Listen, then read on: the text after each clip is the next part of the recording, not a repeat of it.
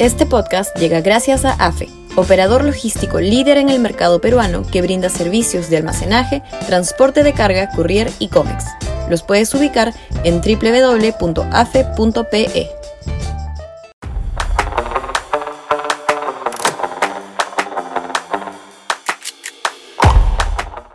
Cinco preguntas sueltas. Sudaca, Perú. Buen periodismo. Primero, ¿va a caer Castillo pronto? Ojalá fuese más sencillo.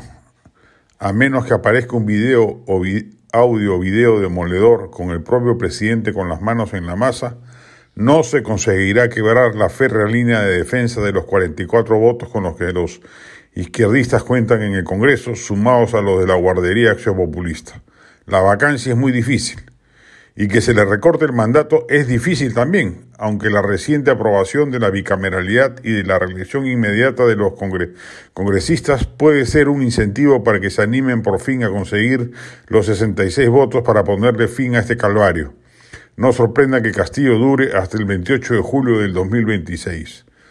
Segundo, ¿quién viene en la mesa directiva? Es un misterio. Supuestamente le tocaría en suerte Alianza para el Progreso, pero inclusive dentro de APP hay pugnas entre los militantes puros y sinceros como Eduardo Salguana o Héctor Acuña y los invitados como Roberto Chiabri y Gladys Echaíz. Se sabe también que una de las agrupaciones de izquierda se ha acercado a dos partidos del centro y la derecha, respectivamente, a ofrecer sus votos a cambio de un sitio en la mesa directiva. Es aún un misterio por resolver. Tercero, ¿ganará la derecha en la próxima elección? La derecha y el centro andan rebosantes de alegría pensando que el desprestigio de la izquierda radical, Castillo Cerrón, y de la moderada Verónica Mendoza hará que el pueblo se vuelque masivamente por la centro derecha. No es, lamentablemente, así de sencillo.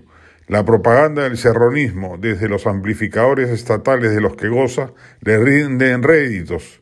Y además el colapso del Estado que está perpetrando el propio régimen hará que el 2026 o cuando sean las elecciones reaparezca invicto el riesgo de un nuevo disruptivo radical.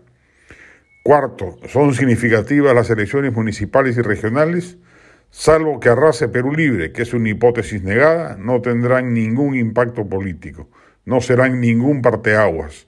Probablemente se divida como siempre, el sur para caciques regionales radicales, Lima y el norte para la centro derecha. Quinto, ¿dará entrevistas Castillo? Nunca más, salvo que sean los pasquines gobiernistas que han proliferado en los kioscos del país. Su nula elocuencia e incapacidad de respuesta a situaciones comprometedoras, como ya se demostró en la entrevista a Fernando del Rincón de CNN, lo deben haber curado de espanto de esa posibilidad.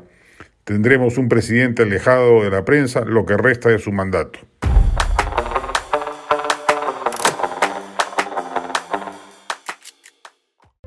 Este podcast llegó gracias a AFE, operador logístico líder en el mercado peruano que brinda servicios de almacenaje, transporte de carga, courier y cómics.